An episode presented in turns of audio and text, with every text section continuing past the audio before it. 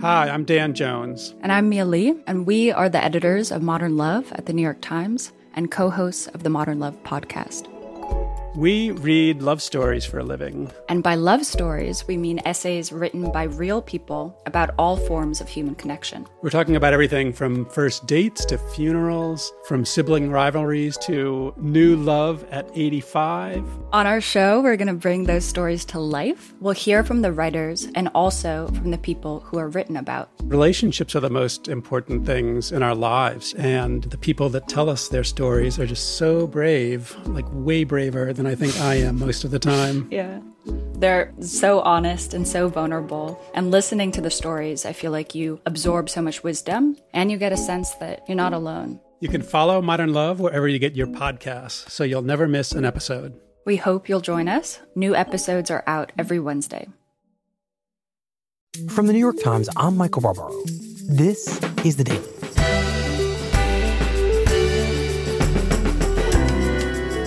Today, if any Democratic senator representing a red state was going to survive the midterms and make it to 2019, it was going to be Claire McCaskill. But she didn't. My colleague Sabrina Tavernise spoke to her during her final week in office. It's Thursday, December 20th.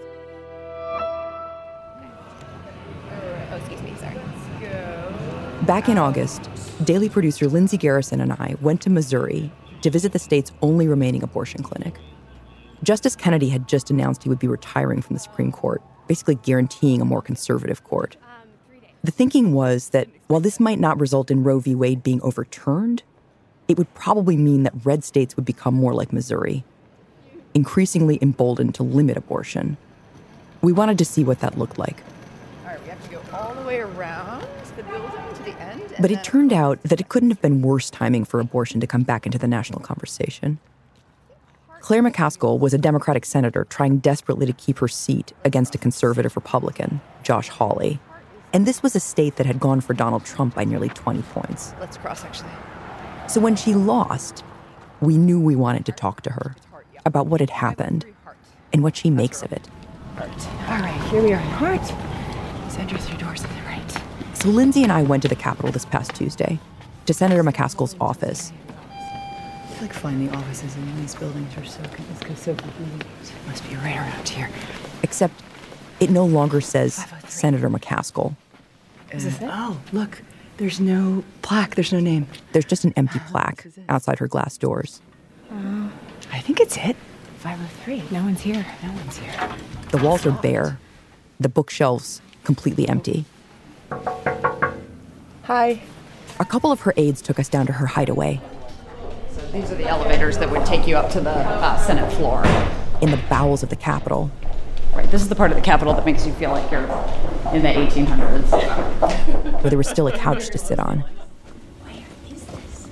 Hey, Claire, how's it going? Hi. And there she was, Good, good. Come on in. Claire, this is Lindsay and Sabrina. Hi, guys. Hi. Welcome to my pared down hideaway. Indeed, it is pared down. yeah, all my pictures are gone, and my shelves are gone, and my normal desk is gone. It's on her iPad with her shoes off. yeah, here I am with an iPad. Thank you for taking the time, by the way. Sure. Yeah. My my pleasure. So I'm going to start in the beginning, and I want you, Senator McCaskill, to go back and remember for me what politics were like when you first started in politics in Missouri. Well, it was a blurry line back then because we didn't have the sharp divisions based on cultural issues. There were a whole lot of anti choice Democrats in the Missouri legislature. There were a whole lot of pro gun Democrats in the Missouri legislature. There were a whole lot of rural Democrats in the Missouri legislature. Kind of hard to imagine today, right? It is. Um, the Missouri legislature is dominated now by Republicans by and large because of the strength of the Republican Party outside of the two major urban areas. When and- did you start seeing that change? Well, you started seeing it really during the Clinton years when you started having a lot more issues come up, whether it was abortion or whether it was guns or whether it was gay rights. And so as we began to address some of the inequities in our country as a party, there were a whole lot of white working class voters, particularly in rural America, that said, Well, what about me? Hey, what about me? And really, that's the vein that Trump tapped into very, very effectively as a good marketer. And how did you navigate that, Senator McCaskill? Well, I'm, i mean, clearly not very well because I well, lost. Two terms. Yeah. I mean, I, I think there's a whole bunch of voters in Missouri that don't make up their mind on party. And so my goal was always to work harder than everybody else, to show up, show respect. That counts for a lot. If we hadn't had the Kavanaugh spectacle, if Trump hadn't camped out in Missouri, I think we would have had a chance this time because we had a lot of motivation on our side, and they weren't that enthusiastic. And I stressed issues. Um, you know, my background was an auditor and a prosecutor. Well, who doesn't want safe streets, and who doesn't want us to keep track of taxpayer money? So I did an awful lot of work in those buckets, and that appeals to those voters that are not identifiable by party in our state. And I thought I could get enough out of that middle to get it across the finish line this time. But Caravan, Kavanaugh, and Trump camping out were the three things that really amped up their side and ultimately caused the defeat. And part of this is journalism. I think journalism has really made this a much more difficult job. Now everyone can pick a network for affirmation and just kind of stew in their own juices. You have places where you can find an echo chamber, and that is a problem the broader uh, public conversation is broken down. It's broken down. So my colleagues that are from bright blue places, they want to make sure that they're appealing to the base of the party almost exclusively. My colleagues that are from bright red places, ditto. People that are from states like mine still understand that the two sides yelling at each other or yelling about things that are not going to get done only increases cynicism. If we don't pull people into the middle shave off the edges and find something we can agree on, we're never going to make any progress, especially on the tough stuff. I mean, that's where compromise is going to have to happen. And everyone is scared to death to compromise. So I started to understand the politics of Missouri this summer because Brett Kavanaugh had just been nominated to the Supreme Court. And we wanted to go to a state that had already pretty restricted access. So Missouri effectively only had one clinic. Right. And I was expecting to find the state's one Democratic senator really be fighting for this, kind of be on the barricades about it, you know, be supporting this pro choice position. And I was pretty surprised that you didn't. You weren't. You were quiet on it. And I talked to a lot of Democrats who were really upset about that. And I'm wondering if you understand why. Well, no, not really. My voting record is perfect. I think I have very been clear about my position. I think the people you talk to, I'm willing to bet I could probably name three or four of them, are young women who have not spent any time outside of the group of people that agree with them. They probably don't understand that Trump's success had a whole lot to do with economic angst.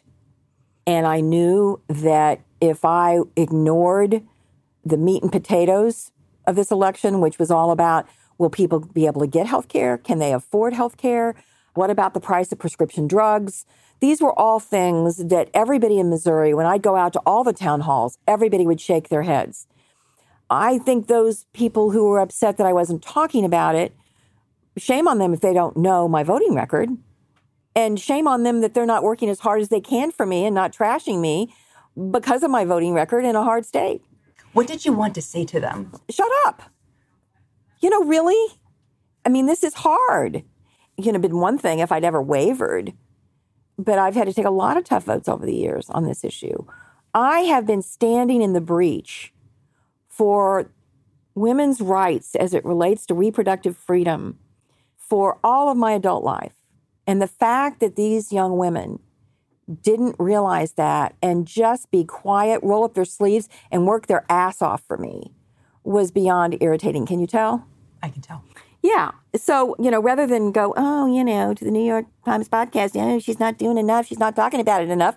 Well, get out there and work and reelect her and quit complaining because Josh Hawley thinks the morning after pill should be illegal. He has said publicly he wants to overturn Roe v. Wade. So to me, there was a huge difference in the two of us. And the fact they didn't appreciate that difference and they were willing to be critical that I wasn't talking about it enough, dumb. It wasn't that I was changing my position on the issue. It was it was not an issue that was going to bring me more votes. So effectively, do you want to win or do you want to feel morally pure? Yeah, I want to I want to win so that I can be there to vote the right way on issues that really matter to those young women and to me. And it's not like these young women, I get it. And I, I love their passion and I'm, I love it they're out there working on this, but they need to remember who their friends are and not make it more difficult for their friends. So, when the assault allegations came out against Brett Kavanaugh, were you thinking, oh shit, there goes all my work at keeping things local? You were trying to walk that line and not be dragged into this kind of vortex of national politics. Well, frankly, the oh shit moment was when Kennedy resigned. Um, paint that picture for I me. I was Where actually in my office and I was actually having a picture taken for a magazine article. And they had me by a window in my office. It's right by the door that leads to my staff. And it was really quiet. And the picture was clicking. And all of a sudden, this voice shouted out, Oh shit.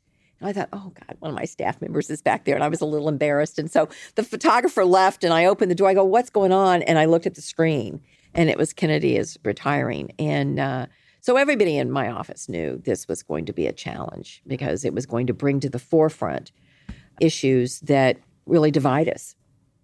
So that's when I knew it was going to be a struggle. And then as it turned out, it was even worse than I thought it might be before it was all over. And I still think I could have survived had perhaps it been handled slightly differently. So, do you think the Democrats messed that up? Yeah. In what way? I think when the letter was received by the Judiciary Committee, it was imperative that even though the woman wanted confidentiality, the FBI is capable of confidentiality. And had it been turned over right away, they could not have ever said that this was an 11th hour kneecap. It looked like this was political on the part of the Democrats doing this at the very end. And appearances matter more than substance sometimes, especially in the closing weeks of a contested election in a pretty red place. When did you realize that you were going to lose? So I knew the last three weeks that if we won, it was going to be incredibly close. And I knew the chances were good that we wouldn't win. Do you feel that the Kavanaugh hearing was pretty much responsible for your loss?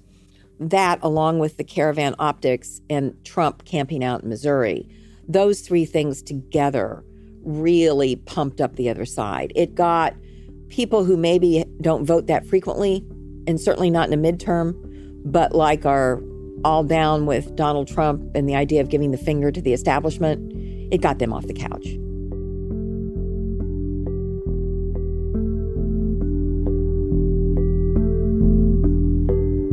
We'll be right back.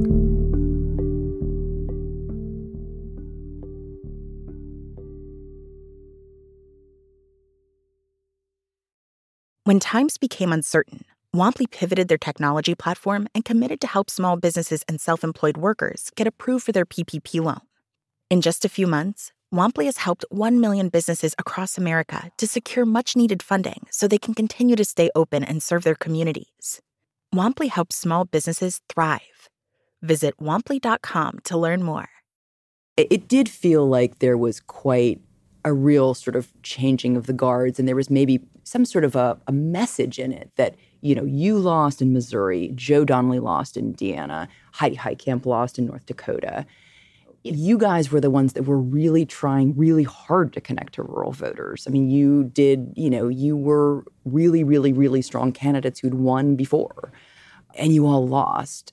I mean, what does that say about where we are right now in politics? Is the middle gone? I mean, can a Democrat win in a red state? Well, yeah, you know, I mean, Kyrsten Sinema won a seat in the Senate in Arizona in a state that hadn't elected Democrat in decades. People, I think, you know, maybe 10 minutes ago would have called Arizona red. I think this is a Trump inspired pendulum swing to the right, a little bit of a hangover from the Obama years in areas of our country that many of those voters voted for Obama, but nothing changed for them. They're still not doing as well as their parents did. They still can't afford to retire. They still lost their job at the car plant and are working for half the money and without the benefits than they were when the car plant was open. I got those in my state. I know Joe Donnelly has those people in his state. And it was not long enough in the Trump administration for them to be as cynical about him as they became about Obama. And why, Senator, do you think that people have not really been moved when it turns out that the policies aren't so great or it's kind of not what Because they wanted to give him time. It's like the tariffs. How do you put tariffs on soybeans, the most important crop in Missouri, without there being a huge fallout? Well, because they believe him that just give me time. It's going to be better. You know, he knows what he's doing. He's a really good businessman. He knows how to negotiate. Slowly but surely, they're beginning to realize, well, maybe, just maybe, the emperor doesn't wear any clothes. But not yet. Not yet. More importantly, maybe, is the question what does it do for our candidates running for president against him? And how do we nominate someone who can compete in states like Wisconsin, Michigan, Pennsylvania, Florida, and Ohio, even if they can't win in states like Indiana and Missouri? Because the next step for the pendulum swinging back is for Donald Trump to be defeated in 2020. So I just want to make sure that all the people who have been elected to Congress from very blue districts listen to the people who were elected from Congress that replaced Republicans, not defeated Democrats in primaries, if you know who I mean. Who? Well, what, what's her name? Everybody's fascinated with from Oh, New York. Cortez? Yes. I mean, God love her, but I hope she listens to people who defeated Republicans because it's the people who defeated Republicans in this election that we need to be emulating, not the people who defeated Democrats in primaries.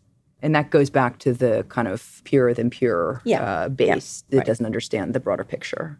Well, they may understand it, but they are so passionate about their beliefs. They feel that if everybody would just be more pure, more people would come to the cause. And many of them have not been in a place where the math is unforgiving to that concept. And so I just want to make sure that we don't make a mistake and go so far to the left in nominating a candidate that we lose all those white working class voters that had been a huge part of our party uh, decades ago.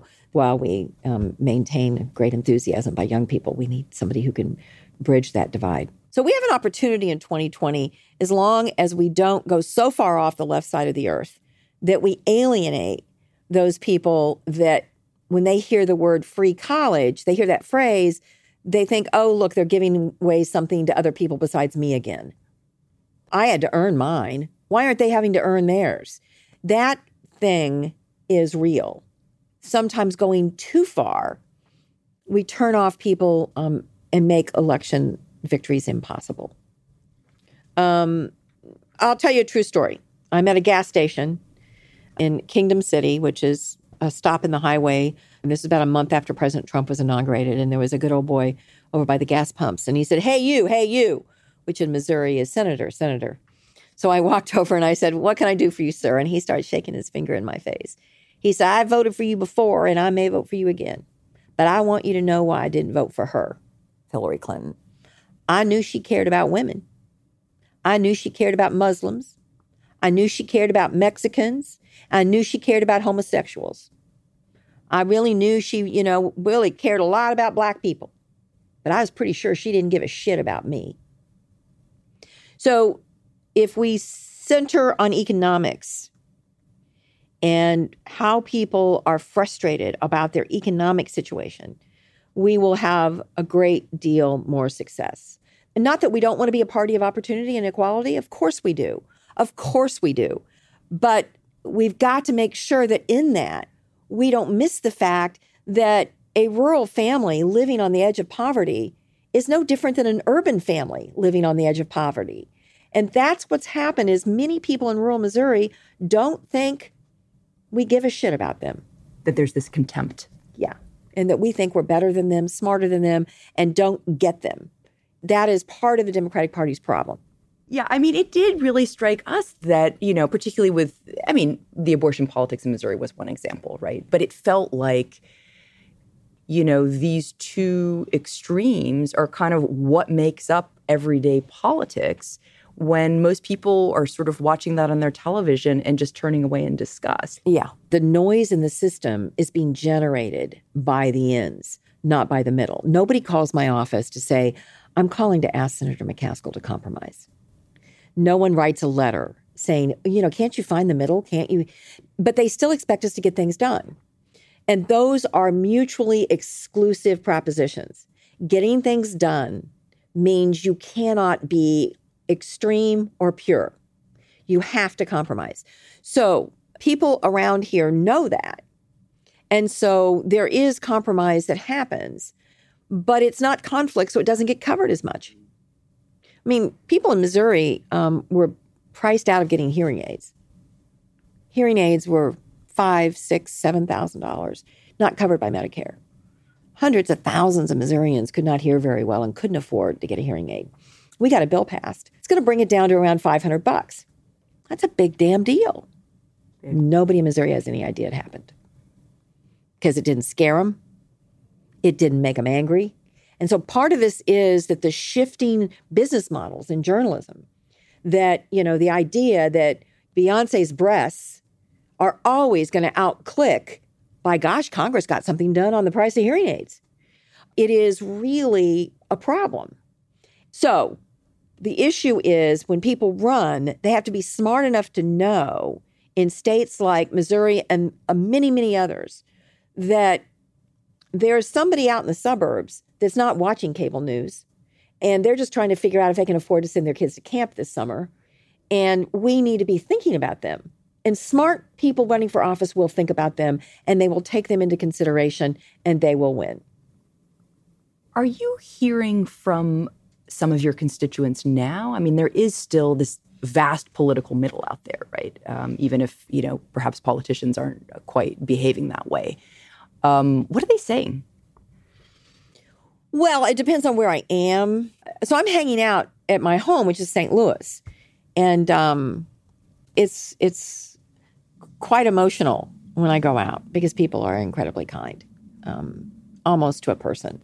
Are they bemoaning the state of politics? I mean, you actually sound quite hopeful, but I felt like your loss was, I don't know. Oh, cheer like- up.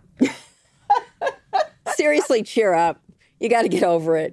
We're going to be fine.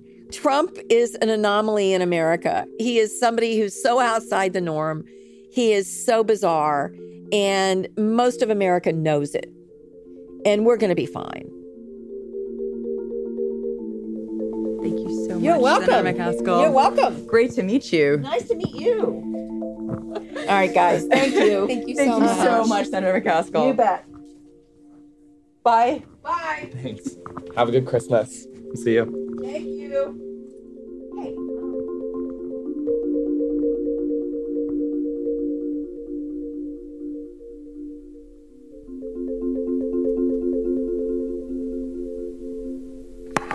It probably won't surprise my colleagues to know that I don't like much the idea of a farewell speech. But I want to respect the tradition, especially since I've witnessed so many Senate traditions crumble over the last 12 years. So I will do my best to get through this without breaking up. I'd be lying if I didn't say I was worried about this place. It just doesn't work as well as it used to. The Senate has been so enjoyable for me, but I must admit, it puts the fun in dysfunction. The United States Senate is no longer the world's greatest deliberative body, and everybody needs to quit saying it until we recover from this period of polarization and the fear of the political consequences of tough votes. Writing legislation behind closed doors, giant omnibus bills that most don't know what's in them. That's today's Senate. Solving the toughest problems will not happen without tough votes. We can talk about the toughest problems. We can visit about them. We can argue about them. We can campaign on them. But we're not going to solve them without tough votes. It will not happen. Something is broken, And if we don't have the strength to look in the mirror and fix it, the American people are going to grow more and more cynical, and they might do something crazy like elect a reality TV star president. I'm not kidding. That's one of the reasons this has happened. But with all the problems I've outlined, know that I love this place and you. Almost all of you.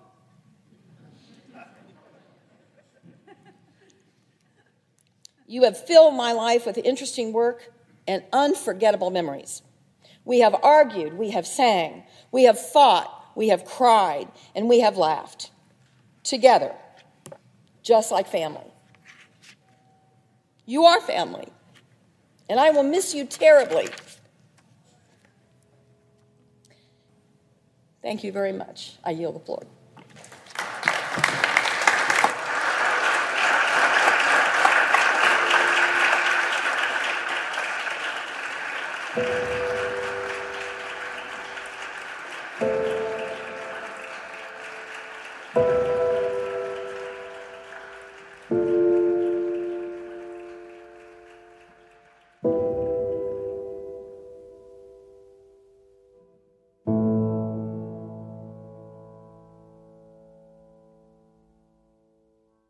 Hey, I didn't die.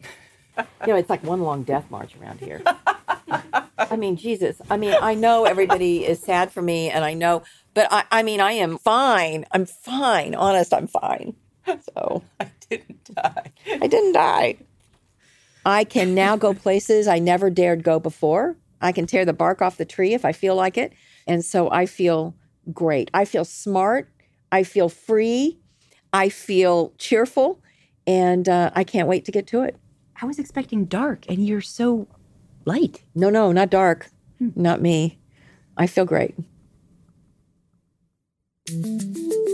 Here's what else you need to know today. We have won against ISIS.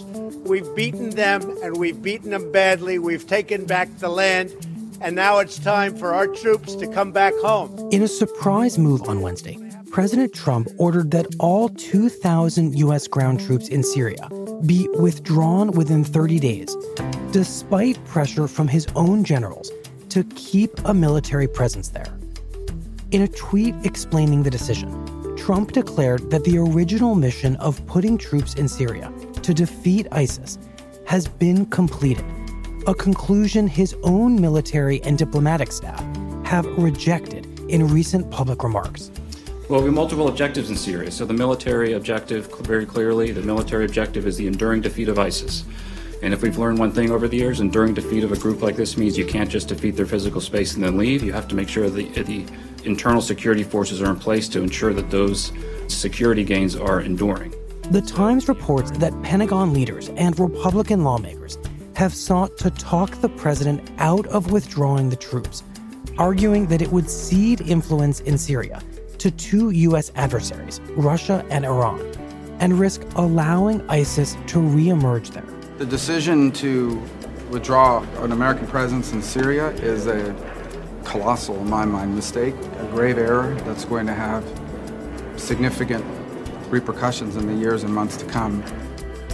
And on Wednesday night, the Senate passed a short term spending bill that would avoid a partial government shutdown on Friday but would not fulfill the president's demand for $5 billion to fund a border wall.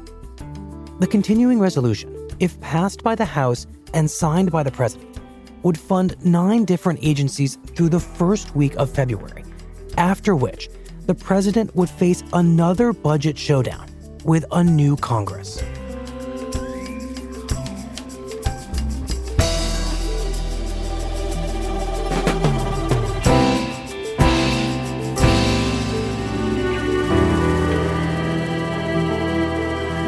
That's it for the daily. I'm Michael Barbaro. See you tomorrow. You're still running your business on QuickBooks? More like quicksand. The bigger your company grows, the faster you sink with outdated software. NetSuite by Oracle is the scalable solution to run all key back office operations, no matter how big your company grows. 93% of surveyed organizations increase visibility and control since making the switch from QuickBooks to NetSuite Right now, NetSuite is offering a one-of-a-kind financing program. Head to netsuite.com slash daily. That's special financing at netsuite.com slash daily. netsuite.com slash daily.